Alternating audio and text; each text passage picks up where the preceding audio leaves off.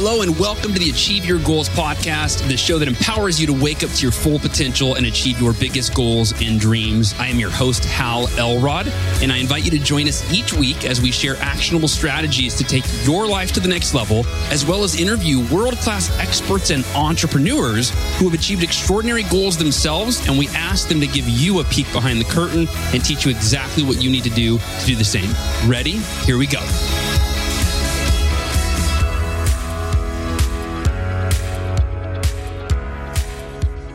Welcome to the Achieve Your Goals podcast. This is your host, Hal Elrod. And today we are going to ask the question Who are you? Picture me, right? I'm looking at you with just intensity. I'm squinting my eyes. I'm looking at you with a deep curiosity and empathetic stare. I'm giving you my full attention and I'm asking sincerely, Who are you? And today we're going to explore that question in depth and in the context of consciousness, meaning that beneath your name and your age and your body and your race, ethnicity, your profession, your accomplishments, the different roles that you play in life, so on and so forth, all the different ways that we typically identify. Who are you really? Who are you at your core, at the most fundamental level? What is the most fundamental truth when it comes to answering that question? And the answer that I'm inviting you to consider, spoiler alert, is that you are pure consciousness, also known as conscious awareness. You are the consciousness that's aware that you have a name and aware that you have a body and aware of your thoughts, aware of your emotions, aware of your physical sensations. You are pure consciousness. And today we're going to explore the implications of adopting that paradigm in your life.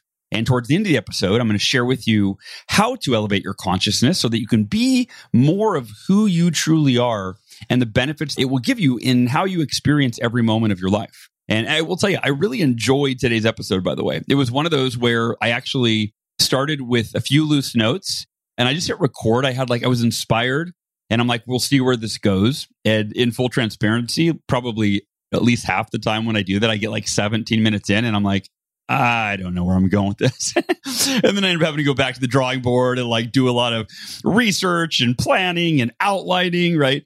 Today was one though where I just started and it didn't stop. It just kept flowing. And I will tell you, there's probably about about three fourths of the way through. I think there was about five minutes or so where I did get a little bit repetitive. I think, and I kind of noticed that. But uh, if you can make it through that, make it till the end, I think you'll be glad because I finished it with some just some powerful considerations for us all to adopt into our way of thinking and way of being. So I think today turned out pretty well. Now, before we dive into the podcast, of course, I have two sponsors that I want to acknowledge and I want to thank for making this show possible. They bring you the show every week. The first is our newest sponsor, Cured Nutrition. And I have to tell you, the last few episodes, I've been talking about the first ever product I discovered from Cured Nutrition, which is called Rise. I take it first thing in the morning. The name Rise, you probably figure that out, but it helps sharpen my cognitive ability, helps me knock out my to do list and just focus better, right? It's called Rise. However, this last week, I just started taking their CBN nighttime oil. A CBN is like, it's a derivative of hemp, like CBD, but CBN nighttime oil. And according to Cured, it's the most potent sleep product on the market. And I wouldn't disagree. I take it two hours before bedtime. And oh my gosh, I have been sleeping so deep, literally. Actually, I first decided to take it when I was going out of town to Monterey last week and going to stay in a hotel because that's usually when I don't know about you, but you stay in a hotel, my sleep's the worst. I'm not in my own bed. Maybe you can relate.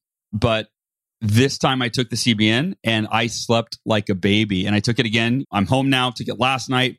Same thing. So if you could use help with your sleep, highly recommend checking out Cured Nutrition's CBN oil. And of course, if you want help with your mental clarity and focus, I recommend checking out their Rise product. Just head over to curednutrition.com forward slash Hal.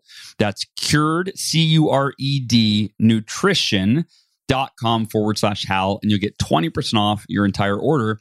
And I hope you find something there that enhances your life. And last but not least, our longtime sponsor is Organifi. And Organifi makes some of the best, if not the best, highest quality whole food nutritional supplements in powder form. So, for example, their protein powder, their vanilla plant based organic protein powder. I use it every day in my smoothie. I'm a huge fan. And they've also got products for sleep, for energy, for anxiety, you name it. There's a wide variety of natural whole food products available.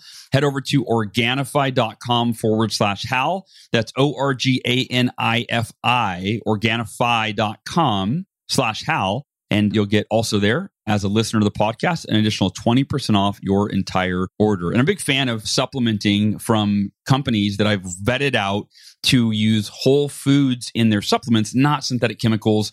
And that's why I love Cured Nutrition. I love Organifi and I use the best of each of their products. So, and by the way, I appreciate you supporting our sponsors because they make, as I said, make the show possible. All right, without further ado, let's explore the question Who are you?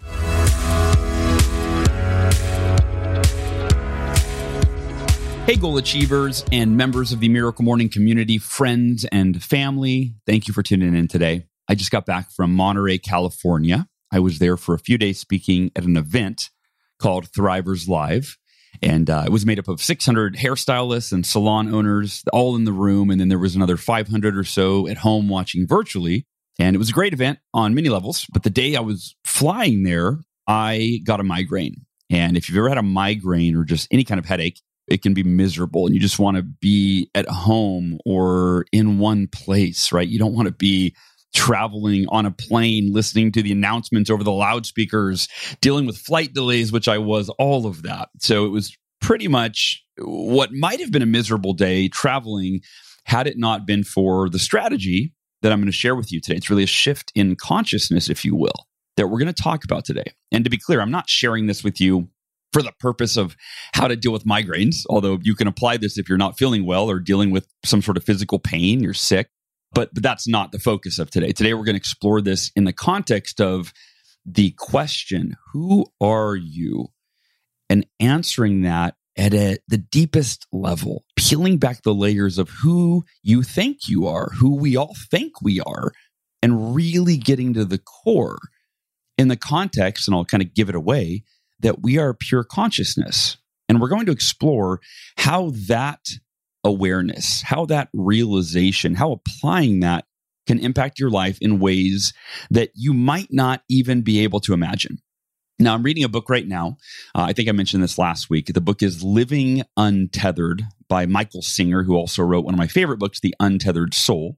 In fact, that book is what really introduced me to the concept of inner freedom, which we've talked a lot about about being completely free inside in terms of how we experience the world and ourselves and our lives. So I was really excited because that's one of my favorite books, The Untethered Soul, when I found out that Michael had a new book coming out, a follow up, if you will, called Living Untethered.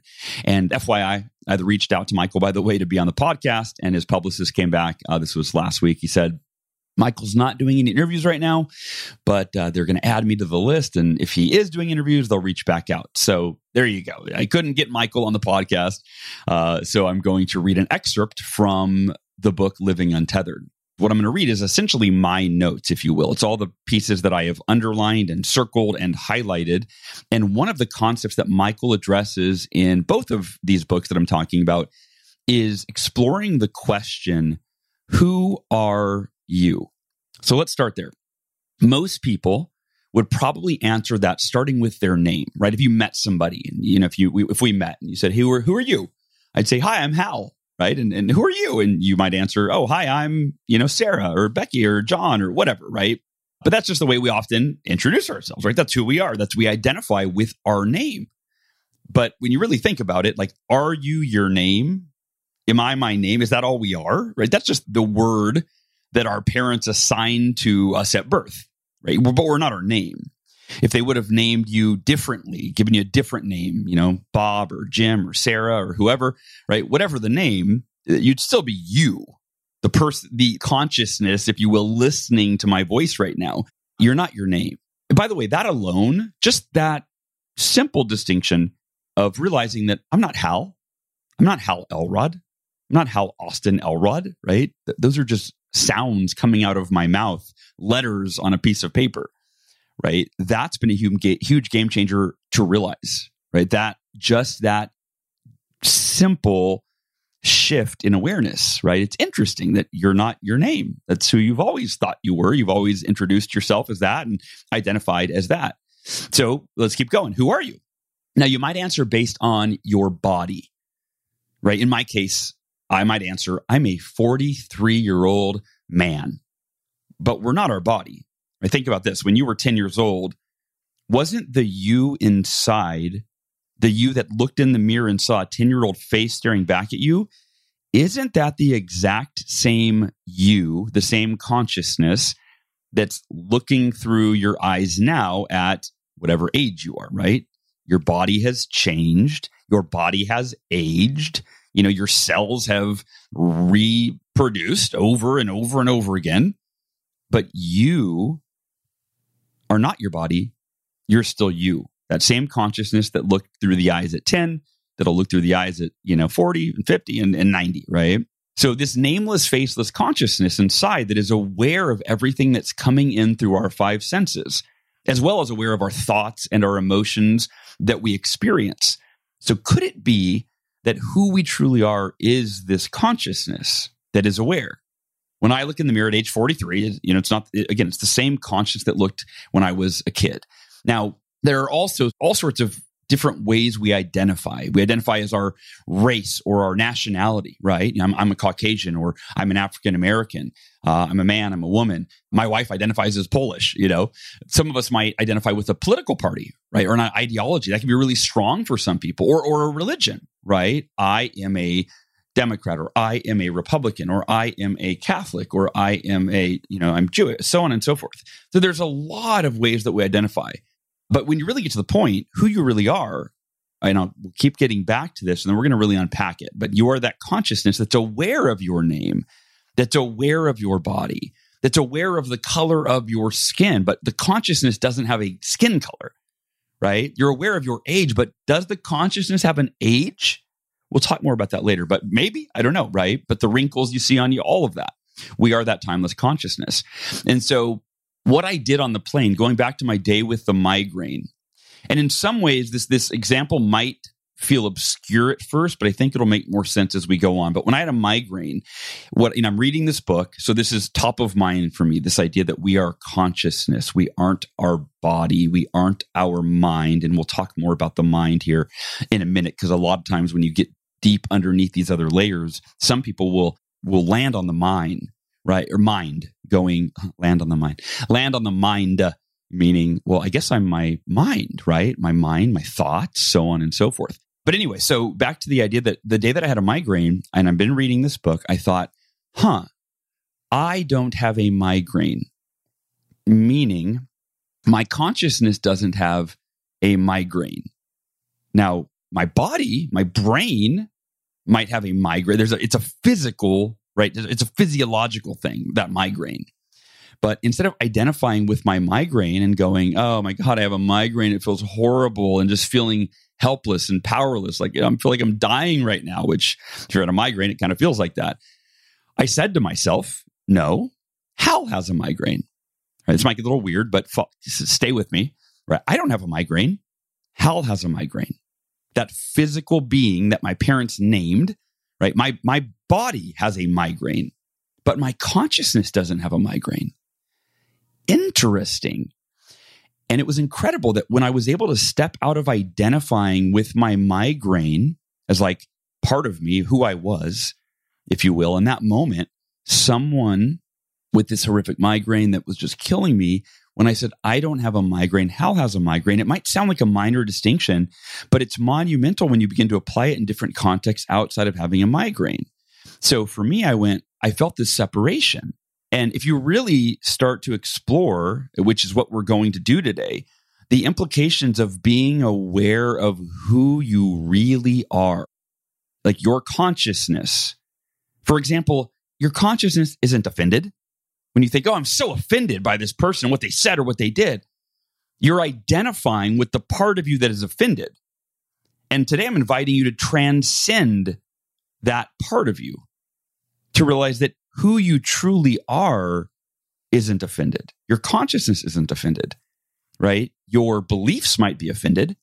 Your beliefs based on your identity, who you were when you grew up, who you, what you were told is right, wrong, appropriate, inappropriate, right? When somebody says that's so rude, it's like, well, who and who made that up? Who said that that thing was rude?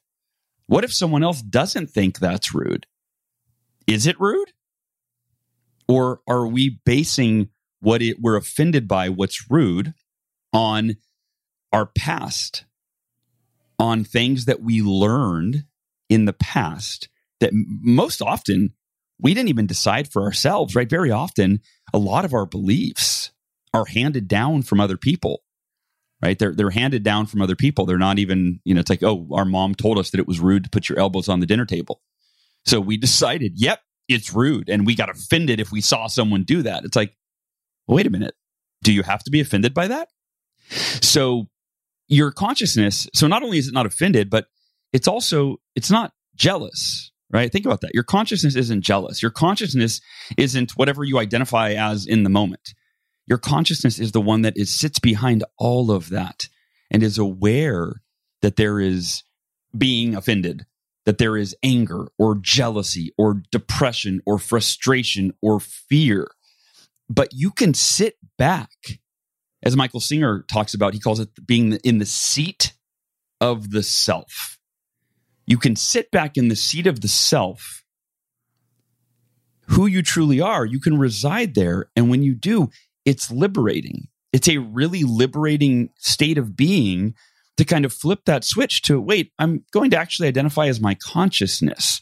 And my consciousness isn't caught up in all this drama. Like, no, that's it's what Michael Singer calls oh, it's what are they called? Sanskrit. It doesn't matter. It's a word that I have trouble remembering right but it's not our con it's not who we truly are that's offended and that's jealous and that's upset and and all of these things but when you reside there it's liberating because you when you identify as your consciousness as who you truly are you can transcend the drama and the problems and the being offended it just changes. It's like Wayne Dyer says when you change the way you look at things, the things you look at change. And when you change your level of consciousness to identify as as pure consciousness, the little things that irk you, that bother you, the problems, the this, the that, the things that make life unpleasant, you could, you really can become transcendent. I'm probably going to use that word. I, that to me, that's the word. You can transcend all of those ego based concerns. You could almost say that there's consciousness and then there's ego. And ego in the context of the identity that we've built up over our lifetime right? Ego is a, a big word. It's a broad word. There are different ways to define it. Some people would define ego as like arrogance, right? Oh, that guy's a big ego. He's, he's arrogant. But what ego is, at least in this context that I'm talking about, it's, it's your identity. And if somebody violates what you've decided, what your ego has decided is wrong, that's wrong. You defied what I believe is right or wrong, then we get offended. But our consciousness isn't offended. Our ego's offended. And so this is really a separation of ego and consciousness. And it's about identifying as what, you know, in, in spiritual texts, we'll often call it there's the little I, which is your ego, right? The letter I, the little I. And then there's the big I, which is consciousness, right? The little I is ego. I, I am I'm offended. I'm upset. I'm angry. I don't like you. I don't agree with you. That's all little I. It's all based on ego. I am at peace with all things I can't change. That's the big I, right? The capital I. I love all people, even if I don't agree with them. I'd say that's the big I. That's why some people call it God consciousness, right? It's your higher self or your highest self and most people i think it's it's fair to say and i we all do this but to varying degrees that identify with that little i. We identify with our ego with our thoughts. But again today's episode and we're going to go deeper this is about you can transcend all of those ego based concerns and you can operate from a place of consciousness that is pure that is clear that realizes you are not your problems you are not your emotions. You are not your thoughts. You are the awareness, the consciousness observing your thoughts and your emotions. You're the one that is aware that you're having them. That's who you are. All right. Before I keep telling you my take on this, I, am going to read to you from Michael Singer's book, Living Untethered. This is essentially like Cliff Notes. This is like my Cliff Notes, if you will, because I'm just going to read to you the parts that I have highlighted and underlined from just a few chapters. And the beauty of, I love Michael Singer's work because his last couple of books, The Surrender Experiment, Living Untethered, the chapters are like three, four pages, maybe five pages for the long ones. So I love it because I read it at night and I just, you know, just takes me a few minutes, read a few chapters. So anyway, the point is that what you're about to hear, these are really short excerpts. So here we go. Chapter one, awareness of self. This is Michael Singer's words, not my own. Earth has been here for 4.5 billion years. Yet each of us is limited to roughly an 80 year ride on the planet, give or take a few years. We were born onto the planet and we will leave it when we die. That is simply the truth. What is not such a hard and fast truth, however, is what our few years on Earth are like. Unfortunately, life on Earth rarely unfolds exactly as we want it to. And if we resist, our experience can be quite unpleasant. Resistance creates tension and anxiety, and it makes life a burden. Let me pause for a second. I want to interject. You may have heard me talk about that many times throughout the years, right? Every painful emotion you've ever experienced is self created by our resistance to our reality. And I love when I read something from another author and go, oh, wow, they're teaching a similar philosophy or principle, right? But they're teaching it in a different way. And you may have heard it said that there are no new ideas, but it can be so valuable to hear the same idea over and over again, ideally presented from a different perspective, right? We each have our own unique way of looking at things, articulating things. And so, as Michael Singer does. So, all right, back to the book. Michael goes on to say, resistance creates tension and anxiety, and it makes life a burden. To avoid this burden and be able to fully embrace life, wise ones throughout the ages have taught the importance of accepting reality exactly as it is. Teachings such as surrender, acceptance, and non resistance form the basis of a deeply spiritual life. But these concepts can be difficult to grasp. In living untethered, we are embarking on a journey into the sheer reasonableness of acceptance and the great gifts it promises. Gifts like freedom, peace, and inner enlightenment. Acceptance is best understood as non resistance to reality. Try as you may, no one can make an event that has already happened not have happened. Your only choice is to accept the event or resist it. During our journey together, we will explore how and why you make this decision. But first, you have to understand who is within that has the power to decide. Since we're going to take a deep dive into the spirituality of acceptance, we must start by understanding who is in there accepting or resisting. We often identify with our bodies enough to say, I'm a 43 year old woman who is five foot six. But is that really who you are in there? A 43 year old, five foot six female body? Or is the body something you in there are aware of? To sort this out, let's start with your hand. If you were asked whether you can see your hand, you would say, Yes, of course I see my hand. Okay, but what if it got cut off? Now, don't worry about the pain just for a moment. Imagine it's gone. Now you've lost your hand, but would you still be there? Wouldn't you notice that your hand is gone? You in there who sees did not change. What you were looking at changed. Your body is just another thing you see. But the question remains who is in there doing the seeing? Fortunately, to help you realize you are not your body, we don't really need to go that far. Surely you've noticed that your body didn't look the same when you were three or 10 or 20 or 50 years old. It certainly won't look the same when you're 80 or 90, but isn't it the same you in there looking at it? When you were 10 years old and you looked in the mirror, did you see what you see now? No. But wasn't it you looking then and now? You've been in there the whole time, haven't you? That's the core, the essence of everything we're discussing. Who are you? who is in there looking out through those eyes and seeing what you're seeing when you look out at that mirror. You are not what you see. You are the one who sees it. All right, chapter two the conscious receiver. Once you recognize that you're in there, you're going to notice that objects around you tend to distract your consciousness.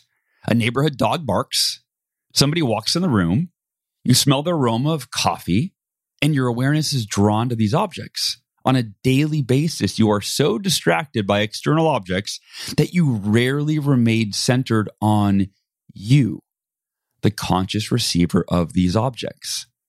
There was a great saint from India, Ramana Maharshi.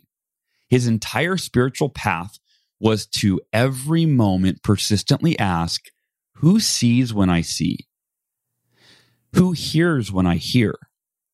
Who feels when I feel? The entire spiritual journey back to the seat of self is not about finding yourself. It's about realizing you are the self. Even in Judeo Christian sense, if somebody asks whether they have a soul, the correct answer is no, you don't have a soul. You in there, the consciousness, are the soul. Earlier, we discussed that when you were young, you looked out through your eyes and saw a certain reflection in the mirror. Later in your life, you saw a very different reflection. From that point of view, how old are you? Not how old is your body. How old are you in there who's looking out through those eyes at your body? If you were in there when you were 10, if you were in there when you were 20, if you're going to be in there on your deathbed, noticing that you're dying, then what age are you in there? Don't answer that question. Just let it touch you at a very deep level. Are you willing to let go of traditional concepts about your age? The same is true of race. Your skin may be a certain color, but the consciousness that notices this has no color at all. You are not your body. You are the one who notices the characteristics of your body. You are the conscious awareness within that is looking at all of this. The question is, are you willing to let go of who you thought you were? Okay, I'm going to read excerpts from just one more chapter. Chapter three, living inside. And then, by the way, we're going to dive deep into this. We're going to we're going to uh, pull this apart. We're going to go into this. All right. We are back to the most basic truths of your life. You're in there. You know that you're in there. And you've been in there a long time, or you've been in there all along. This raises some interesting questions, such as when the body dies, will you still be aware of being? Isn't that an interesting question? Let me read that again, you guys. When the body dies, will you still be aware of being? Isn't that an interesting question? You are guaranteed to personally find out someday whether you will be there after the body dies. Why do people have so much trouble with death? It's got to be one of the most exciting aspects of your life. It's truly a once in a lifetime experience. That is what's waiting for you at the time of death. After that final moment, either you are going to be there or you are not. If you are not there, don't worry. It's not like, oh my God, I'm not here. I don't like this. No, you're not there. So it's not going to be a problem. The other alternative, however, is much more interesting. What if you are there? Then you're going to find out what it's like to explore a whole other universe where you don't even have a body.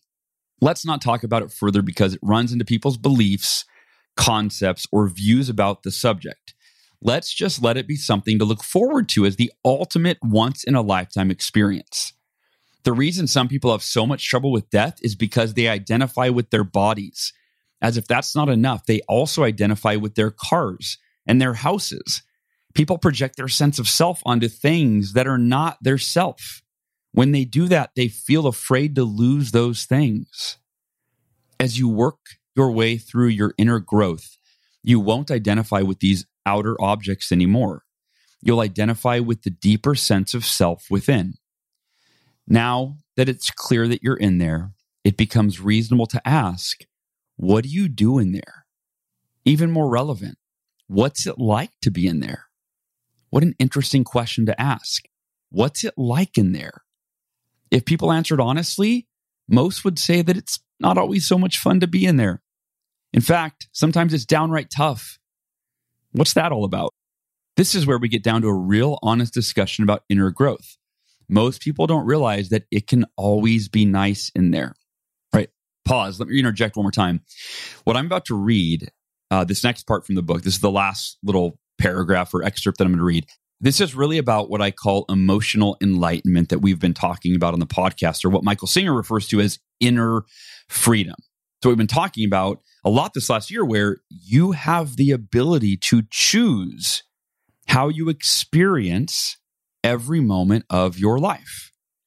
And I shouldn't say every moment because you know almost every moment but but of course there are going to be things that happen that you know that catch us off guard that you weren't prepared for right moments that we get thrown off surprised scared etc but we can choose how we experience almost every moment of our lives right when we're unconscious and we're reactive we're not choosing when we're living in an elevated state of consciousness and we're choosing how we experience every moment of our lives. All right, here we go. Back to a reading from Living Untethered. Michael Singer says, Most people don't realize that it can always be nice in there. Take the nicest it's ever been, holding your first child, the day of your wedding, your first kiss, winning the lottery. Recall that state, then increase it multifold and have it be that way all the time by the way, that's what I've taught with emotional enlightenment, right? You choose the optimal emotional state and then you reinforce it and you make it that way all the time. All right, back to Michael Singer. That is what you are capable of experiencing inside. That's the truth. It is really beautiful in there, but something is messing it up. Imagine walking to a house that has dirt and banana peels and pizza crusts all over the place. It happens to be a beautiful house, but no one took care of it. It can be beautiful again, but some work needs to be done. This is exactly the situation inside of you. In fact, that is why we're on this inner exploration. Everybody wants the same thing. They would like it to be nice in there. All right. I'm going to leave the readings at that. Okay. Uh, and again, if you want to check out the book, it's Michael Singer is the author, and the book is called Living Untethered Beyond the Human Predicament. All right. There's a lot to unpack here, right? So let's let's unpack this. First and foremost, the concept of who you truly are as simply consciousness. Consider that you are conscious awareness. I don't know about you, but I was never exposed to that idea. I wasn't taught that in school or even in church. Defining who we truly are seems like it would be one of the most fundamental, right? questions to ask, explorations to undertake in all of life. And yet nobody ever asked me about that. Nobody ever shared this perspective. In society, we're much more conditioned to identify based on our roles, right? I'm a kid, I'm a, an adult, I'm a mom, I'm a dad, I'm an entrepreneur. But that's not who we are. Those are just our roles. Those can change at any time.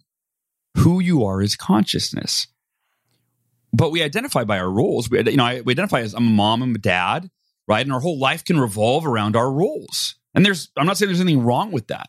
It could be our career also, right? I'm, I'm an author. I'm a, I'm a speaker. That's how I identify when I introduce myself. But if you took away our career and our kids, do we cease to exist all of a sudden? No. So we're so much more than that. You know, it's interesting. My dad's about to retire. And I talked to him the other day about it, and he said it's scary. And I, you know, and I was genuinely curious. I said, well, "Dad, what's what do you mean? What's scary about it?" And he said something along the lines of, you know, it's just he said it's my identity. I've been with this company for like 30 years or 20 years, I guess, something along those lines. And he said, I have a role. This is who I am. This is what I do. It's my identity. And for that to disappear is is scary. And my wife's father is going through the same thing. He just retired and he's struggling with it in the same way, right? You'd think that retirement would be like the most liberating, greatest thing. Ah, I've worked my whole life and now I get to just really spend my time. I don't have to go to work. I can do whatever I want. You'd think it'd be totally liberating. But why is it challenging? It's because we identify with our roles amongst other things, but we identify with our roles.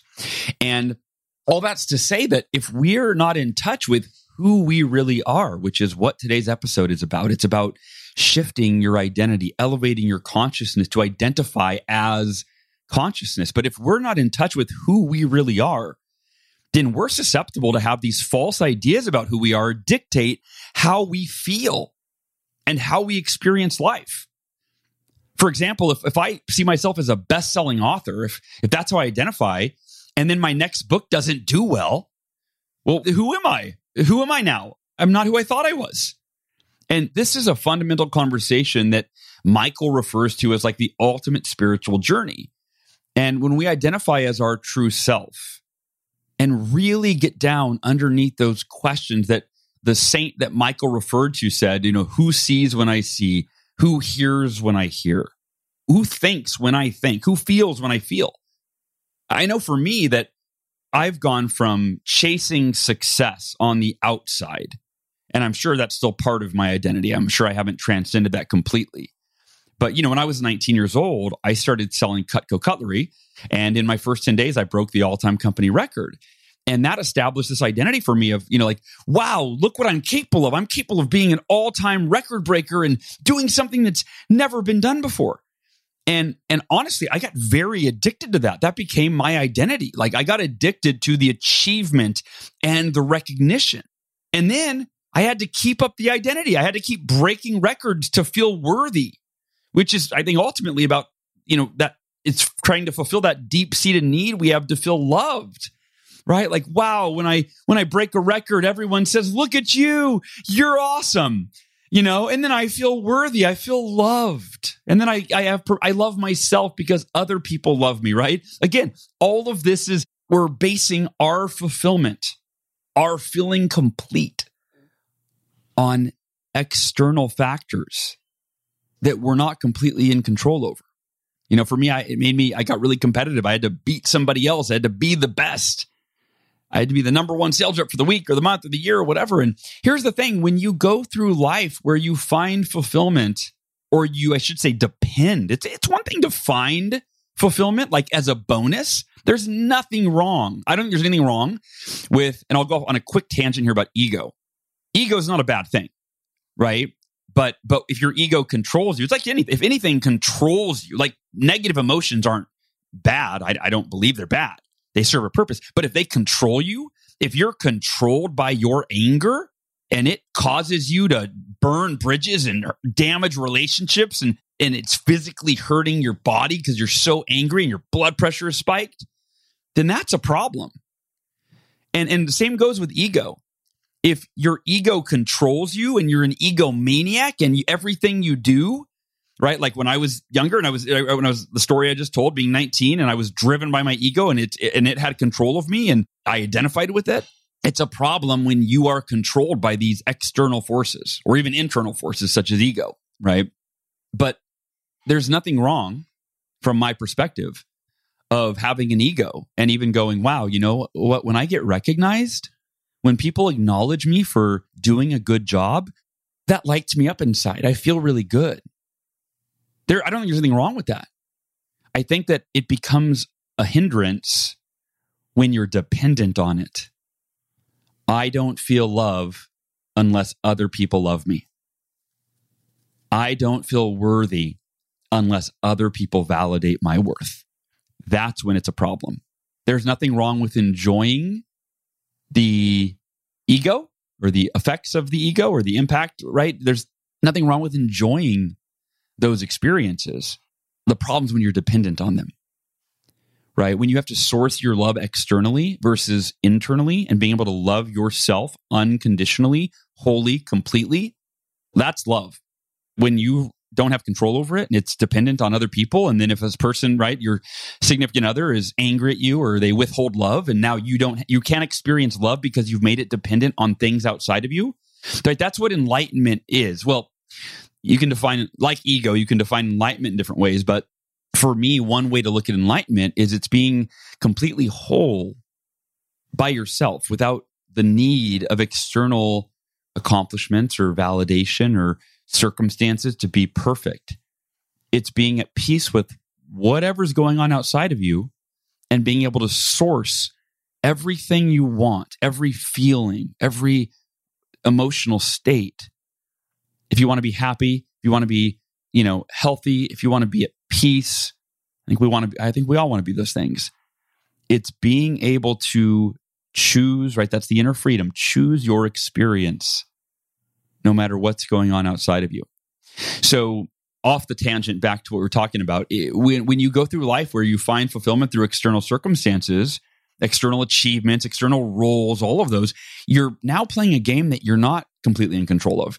Because if, for example, you go, okay, well, identify as someone who is very successful in business. But then if your business fails, you, you probably get depressed. I've been there before where my business was failing, can't pay the bills, struggling financially, and feeling really depressed because that was my identity. Another identity crisis for me was uh, in 2000, it started at the end of 2019 and it continued for about six months. In fact, I mean, there's still remnants of it even today in 2022. But I've always identified since I was 19 years old, I started identifying as the most positive person I know. That was, I had read that in a book or I don't know, Zig Ziglar or somebody said, be the most positive person you know. And I was like, yeah, that's me. I'm going to be the most positive person I know. And so I started creating affirmations, although I actually didn't even, I didn't know that's what they were called at the time, but I just wrote down like, it was like my goals basically. I am the most, I'm going to be the most positive person I know. And I really, you know, I can say, I mean, it's all relative, but I, I became that. I really lived into that. But at the end of 2019, that was the first night where I stayed up. It was the night before the best year ever blueprint, our last ever live event that we ran. And I wasn't even nervous for it. I mean, I was a little nervous, but I, you know, we had run it for six years. Like I, I you know, it was going to be fine. It wasn't a big deal. It wasn't like sleepless night nervous, but for whatever reason, some like switch in my brain flipped and I was, I didn't have caffeine, nothing, but I could not sleep. I ended up that night, I probably slept for two hours, I think. And it was even actually an interrupted two hours where I'd wake up, for like fall back asleep for 30 minutes, wake up again. It's still not morning. Wake up again. It just kept happening. And that was the beginning of this like five or six month period where I was only sleeping two, three, four hours a night. And I became severely sleep deprived to the point where I was hallucinating. I was paranoid. I thought people were trying to kill me. And I was still recording the podcast this entire time. You know, I know I've spoken on this a few times, but I was in a bad place. I was suicidal. It was bad. But here's the point it sent me this downward spiral, and my identity of being the most positive person I knew, my superpower, if you will, I couldn't handle what was going on in my in my life and in, inside my head. Right, I'd always had this this bulletproof mindset, and it, I lost it. I lost the ability to control my mind. In fact, I always described to my wife when she was like, "I like help me understand what you're going through," and I said, "Sweetheart, it's like it's like you know, and I would like put my fingers out and hold two little imaginary switches. I go, it's like somebody has switches, the switches in my brain, and they're controlling it, and I'm not. They're sending these terrifying thoughts, right? And and again, I don't. It's a probably all effect of sleep deprivation, but I was depressed. And if you've ever been depressed, that's the thing is you look normal on the outside, right? Nobody can tell you. feel like you're dying inside, and so I utilize affirmations, I utilize Miracle Morning, but here's what made the huge difference for me. I had lost my identity as a positive person. I had lost my identity as someone who had total control over my emotional state. I had lost it. It was only when I elevated my consciousness to realize that I was not my circumstances. I was not these negative thoughts that I was being bombarded with all day, every day. I was not my depression. I was the one who was aware of it all. I was the one, I was the consciousness that was aware of it all. And I was able to transcend my emotional pain once I shifted my consciousness, much like I transcended my physical pain when I had a migraine last week. And I was able to feel grounded and totally at peace in my identity as pure consciousness. It was a shift in consciousness. The interesting thing is the the words here, right? You're literally shifting your consciousness from identifying with external forces, uh, your your thoughts, and I say external, they're internal in terms of they're in your mind, right? But if we're if we're in the context of what we're talking about, where you peel back the layer of who are you? Okay, you're not your name, got it. You're not your body, got it. You're not your thoughts, got it. Your thoughts are generated by your mind. You're not your emotions. Got it. Who are you? Your consciousness. So it's about identifying at who you truly are at the most fundamental level. And when I did that, I found peace. What was interesting is the depression was still there, but it wasn't my depression. I was the big I. I was consciousness. Depression was going on in my mind, in my body, But once I was able to separate who I truly was, that's why, as I think Michael said, this is a spiritual, right, exploration, a spiritual journey.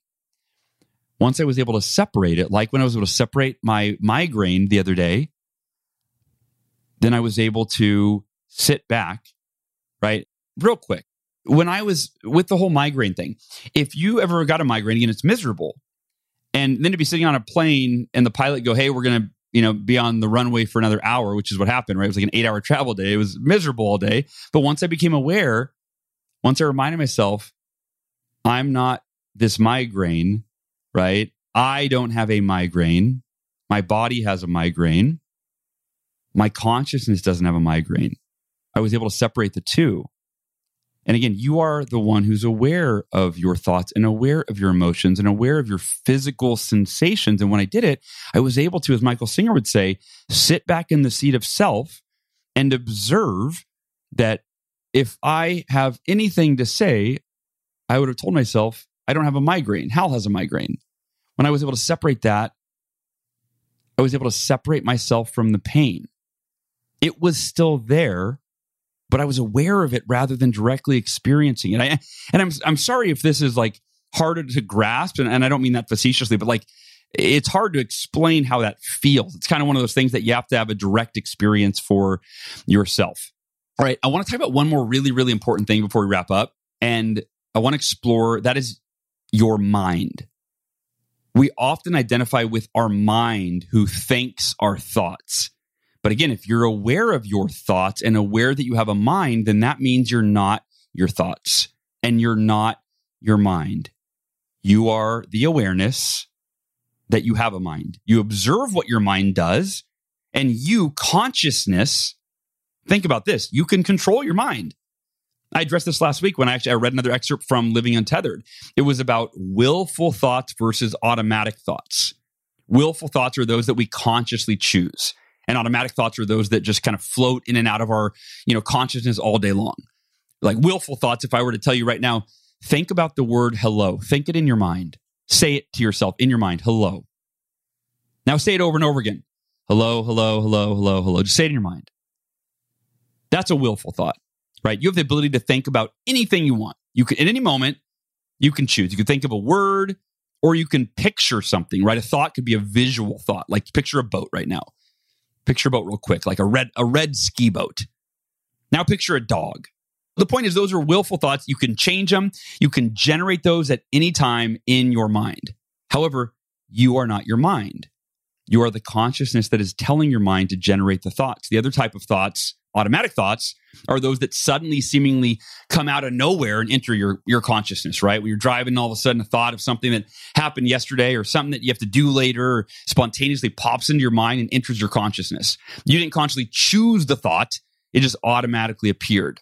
Now when we are experiencing our true nature as consciousness we are experiencing what's actually in front of us whether that be something we're seeing something we're thinking, something we're feeling. It's whatever is arising in our consciousness. We're experiencing life exactly as it is versus identifying with our thoughts about it or our memories or our mind or our problems or expectations. This is the power of being fully present to the moment unfolding in front of us. Now, it's often referred to as mindfulness, by the way. It's a very popular term, right? But I, I don't love that term because what we're talking about is really more accurately mind emptiness rather than fullness. Right? It might just be semantics, but something to consider because when you're experiencing your true self as pure consciousness, your mind's essentially empty. You're, you're just aware of what you experience. And your consciousness can focus on whatever it wants to. You can use your consciousness to focus on things that prompt you to feel pain, or you can focus your consciousness on things that prompt you to feel at peace. You can focus your consciousness on upgrading your thoughts, right? You're choosing the willful thoughts that bring you joy, that bring you confidence. Think about that. That's why they call it consciously choosing. You're making a conscious decision to direct your consciousness and the real you toward whatever serves your highest good. I'm usually consciously choosing to focus on that, which makes me feel good And when we do that, that means we're directing our consciousness, our attention toward that which makes us feel good. We're elevating our consciousness. And of course, you can also direct your consciousness to that which makes you feel bad, right? That that's the power of, you know, choosing your experience. And you may have heard me talk in the past about how we all have two pages that we could focus on at any given moment, metaphorically speaking. To give you a visual, you know, when I teach this lesson, I always hold up both of my hands, palms facing me. You can do the same, right? And uh, my left hand, I always imagine, is holding, you know, an invisible page, or I, I see it as like a, a scroll, and it lists everything I feel bad about. And then the right hand is holding a page that lists everything I feel good about. And everybody on the planet has both pages, things they could focus on that make them feel bad in their own life or or even in the world, right? You, that page might list things like you know starvation and hunger, the economy, or so on and so forth. Things that make you feel bad. Doesn't matter if you're a millionaire or a billionaire or a saint or you know we, everyone has both pages, and whatever we focus on consciously creates the thoughts and emotions that either serve your highest good, depending on what you're focusing on, or they could be detrimental. But you are in control of your consciousness. Or, in other words, you are consciousness and you're in control of what you direct your consciousness or your conscious awareness toward, what you look at, what you think about, what you focus on. But many of us live very unconsciously. Many of us are just, we're reactive. And we are this way when we react in the moment to whatever comes up for us, often based on past patterns if we've responded to a certain circumstance a certain way in the past, and if we're not consciously choosing to respond better in the present, if we're unconscious, then we're going to respond the same in the present. For example, if normally when you're driving somewhere, you hit traffic, you get frustrated. Well, if you're living unconsciously, then when you hit traffic next time, how are you going to respond? Most likely, you're going to get frustrated. But if you consciously choose to accept the traffic because you can't change it, you can't change anybody else. You can't change the cars in front of you or how fast they're going. You can't change what time you're going to arrive, right? But if you think about this, I love this analogy because it's a metaphor, really. How you spend every moment in that car in traffic is up to you, just like how you spend every moment of your life is up to you. You can be frustrated and angry and upset and stressed out and regretful and wishing you had left early, right, in the traffic. That's how you could spend every moment in that car while you're stuck in the traffic. Or you could consciously choose to accept the fact that I can't change that I'm in traffic right now. Hmm, I can't change it. There's no point in wishing I could or wishing there was no traffic. And this applies to life. We don't have to resist reality. to realize that it's a use of our mental and emotional energy that you might say is a waste of energy or is detrimental in some way. Instead, you could be in that car for 30 minutes and go, How do I want to feel? What do I want to experience? I want to enjoy myself. Or I want to think about my goals and make some plans for later today or tomorrow. Or I want to think about my family and how it can be a better, you know, for my family, for those I love, for those I lead. You get to choose how you experience every moment, uh, again, almost every moment of your life. And I love the traffic analogy just because we can all relate to it, right? We've all been in traffic. We've all been feeling frustrated or stressed out. And it applies to any circumstance.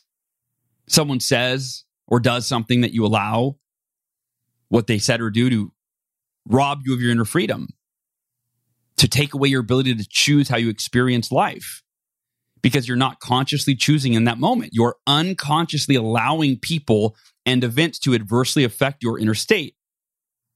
Just like in traffic, you can consciously choose how you experience it. We're going to go through life anyway. We're going to have unpleasant situations that arise anyway. People are going to be rude anyway. We're not going to see eye to eye with everybody. But you don't have to allow those things to dictate your inner world. I'm of the mindset that we might as well enjoy life. We might as well be at peace with what we can't change and enjoy what we can while we have these relatively short 80, 80 or so years on this planet that's been around for 4.5 billion years, like Michael Singer said, right? It's an inevitable truth that you were born onto the planet, you're going to leave it at some day, but what's not so inevitable is how you experience all of the moments in between. Remember, you are consciousness and you have the power in every moment to consciously choose to direct yourself, your consciousness to things that serve your highest good, that enable you to be in an optimal emotional state, in an optimal mindset, to enjoy this one life that you've been blessed to live, and to do everything in your power to optimize that life, to be as healthy as you can possibly be, as creative as you could possibly be, as loving as you can possibly be, as generous and as kind as you can possibly be. But wait, Hal, there, there's people that disagree with me and they post things on the internet that are, you know, politically opposed to what I think and, and that are offensive. I'm sorry, I don't mean to make little of that, but, but why would you allow that to affect you and your unconscious, your consciousness? Why would you unconsciously allow someone else's opinion that diff- just because it differs from your own or the beliefs that differ from us, why would we allow that to trigger us? We don't have to get offended. Do you realize that? Like we sure you can choose to be triggered and angry by what others say. You can choose to allow others to rob you of that inner freedom, but you don't have to. You can consciously choose to be at peace with other people's opinions that and what others think or say or do. Now, now to be clear, if they're what they're doing is is harming you or harming someone else, I'm not recommending that you just passively sit back and be at peace. You know, for sure. Like I recommend standing up for what you believe in and for the people. I'm just talking about for you on a personal level and your inner well-being, about not being triggered and offended by, by what other people say or do, including like those closest to you. In fact, most importantly, those closest to you, your friends, your family just being at peace and responding from a place of elevated consciousness where you're choosing the most proactive response rather than reacting based on past patterns. Now, if you feel that being offended somehow serves you, and again, I, I don't mean that facetiously, like I, I mean it sincerely. If being offended serves you in some way because it, you know, prompts you to take action, then by all means allow yourself to feel offended for the period of time that it serves you. But I think for most of us, when we're offended, it's when we're unconsciously allowing ourselves to be offended. Or we're simply, you know, we're not aware that there's a different way of being where we don't have to allow anything outside of us to disrupt our inner state, our inner world. We can be at peace with all things we can't change. You can be at peace with all things you can't change and proactively, consciously focus on all the things that are within your sphere of influence. All right, friends, I could keep talking. I think I'm starting to repeat myself. I get to that point in, in, the podcast where I'm like, okay, I think I'm saying the same things over and over in slightly different ways, but it's time. I think I feel complete here. So uh, I'll just, I'll recap, right? So today is really about who you are. Who are you really, right? Discovering that, shifting your consciousness to identify as consciousness. Because remember, your consciousness isn't jealous or angry or worried or fearful. That's the ego. And for you to transcend the ego and utilize the ego as a tool, meaning when it does serve you, such as feeling enjoyment from working hard and having somebody recognize it, that feels good. There's nothing wrong with that. Utilizing your ego from a place of elevated consciousness where you're not identifying as your ego, where if somebody offends your ego, now you're offended and you're all upset and disgruntled, right? No, elevating your consciousness, realizing who you truly are. And when somebody asks the question, Who are you? and you peel back the layers of, you know, I'm Stephanie. Oh, wait, no, that's not who I am. That's just my name. Okay. I'm a 25 year old young woman. Wait, no, no, no. That's just my body. Okay. Because I was the same consciousness that's always been there, despite my body always changing and aging even if I lose limbs, I'm conscious. I'm still I'm still who I am, right? Peeling back the layers, right? I, oh, I'm the one who sees what I see. I'm the one who hears what I hear. I'm the one who's aware of my thoughts. I'm aware of my emotions, aware of my depression, but I'm not my thoughts. I'm not my emotions. I'm not my depression. I'm not my migraine. So when I think of something that makes me feel bad, I can realize that I don't have to allow that to happen. I can choose a higher state of consciousness where I realize that I'm the one who's thinking. I'm the one who's allowing the thought to capture my attention. And I can choose to either think other thoughts, I can choose to be at peace with the thoughts that I'm thinking and the feelings and the emotions, or even the physical sensations like the migraine. Right? You can actually sit back in the seat of self, the true you, and not identify as the thing, the thought, the emotion, that feeling. Realize that you truly are deeper than all of that. All of that is fleeting. Think about that. This might be uh, what I'm about to say, it might help wrap, put a bow on this whole thing, right? All those things, the emotions, the thoughts, the physical sensations, they're all fleeting, but you are not. You are the one constant in all of this. You are the constant. You have been since day one. When you were born, you were consciousness looking through those eyes. You didn't have language yet, right? You didn't know what the you just heard yo goo goo gaga, right? You you didn't you but these this these beautiful beings, these parents that you loved, right? They were looking at you like you were that consciousness, even without the words and the judgments and the opinions and the beliefs and the ideologies and the right. That was maybe the most pure that we ever were where we just experienced every moment from a place of pure consciousness. We didn't have language yet to create thoughts and opinions and beliefs and insecurities. We just existed in the purest form. And I'm inviting us to get back to the essence of who we truly are that transcends all of those other ways that we've been identifying for most of our life. Let's transcend together. Let's continue having these kinds of conversations to elevate our consciousness. One way that you elevate consciousness is elevating your awareness. When you become more aware, for example, let's say you've always been frustrated in going back to that traffic example. If you were always frustrated in traffic and never been aware that there was another way, well, once you become more aware that you can respond from a higher place of consciousness, right? And not just traffic, but you can fill in any blank, somebody doing or saying something or circumstances, just because you've always responded a certain way because you weren't aware there was a better way. Well, once you become aware there's a better way, you elevate your consciousness, you expand your awareness, right? Now you can choose to experience life as you want. That's what this podcast is designed to do. I'm on a mission to personally to elevate my own consciousness all the time. I'm always a work in progress, always trying to learn in a myriad of different ways, higher ways, better ways, if you if you will, of seeing, learning tools, so on and so forth. Because as we become more aware of paradigms and processes and tools and perspectives that enable us to see the world, to see ourselves, to see other people in a way that is enlightening, that is empowering, that gives us new choices, new conscious choices. As we do that, we're elevating our own consciousness. We are members of humanity. And as members of humanity, we are elevating the consciousness of humanity one person at a time. And if you're a miracle morning practitioner, one morning at a time. So thank you for doing your part. Thank you for being on this journey with me. I love you so much. I really, really, really do.